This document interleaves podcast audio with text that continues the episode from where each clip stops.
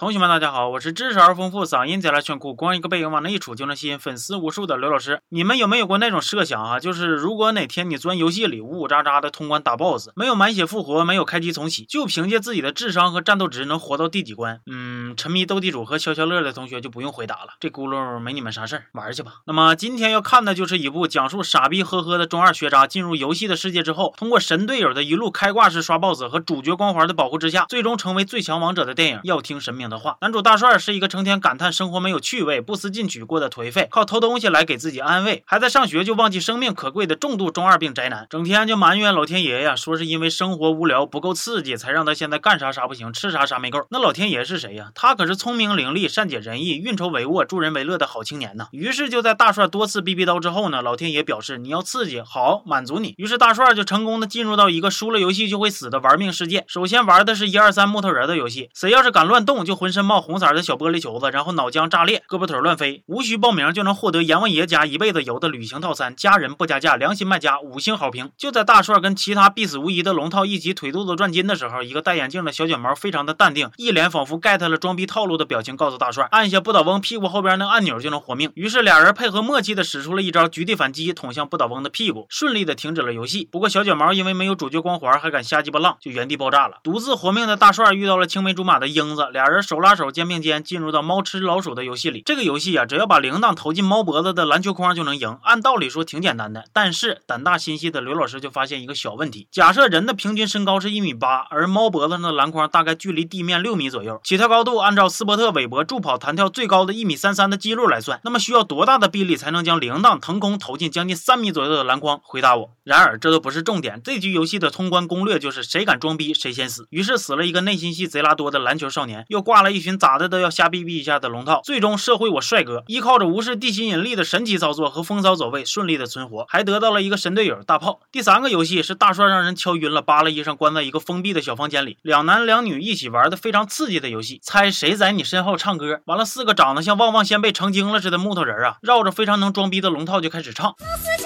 带带我，我要啊！老司机带带我，我要。问老司机的车牌号是啥？完了，鲜贝精又绕着一个短发妹子说：“打南边来了个喇嘛，手里提溜着五斤塔嘛。喇嘛搁哪儿买的塔嘛？”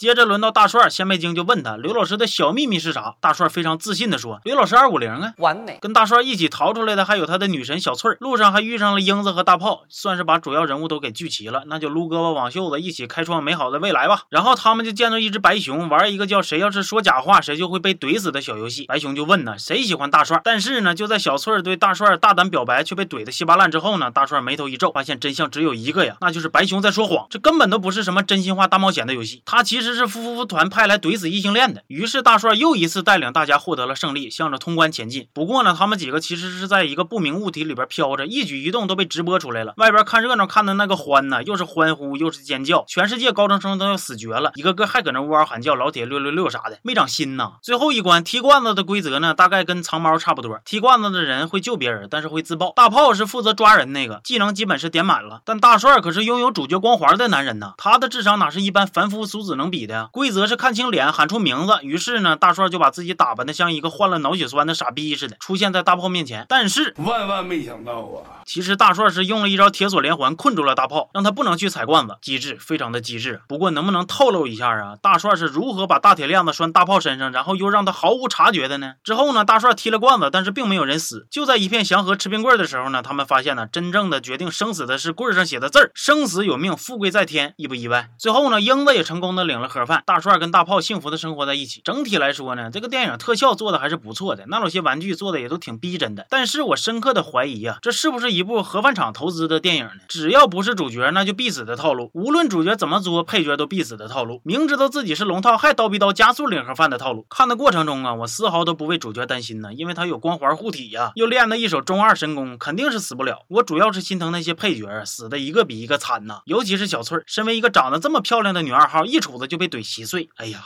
还有这个电影交代故事的起因呢，是一个历史老师在上课，然后不倒翁把他脑袋给削下去了。这其实也是一个非常深刻的警示，说是啥呢？就是日本呐，你还是要尊重一下历史的，不要随意的篡改，该认的错就得认，挨打就站着。你们当年自己干过啥事儿不知道吗？孩子们都是早上八九点钟的太阳，你们不要误导下一代，否则容易有灭顶之灾呀。行，这期就到这儿吧，咱们下期见啊。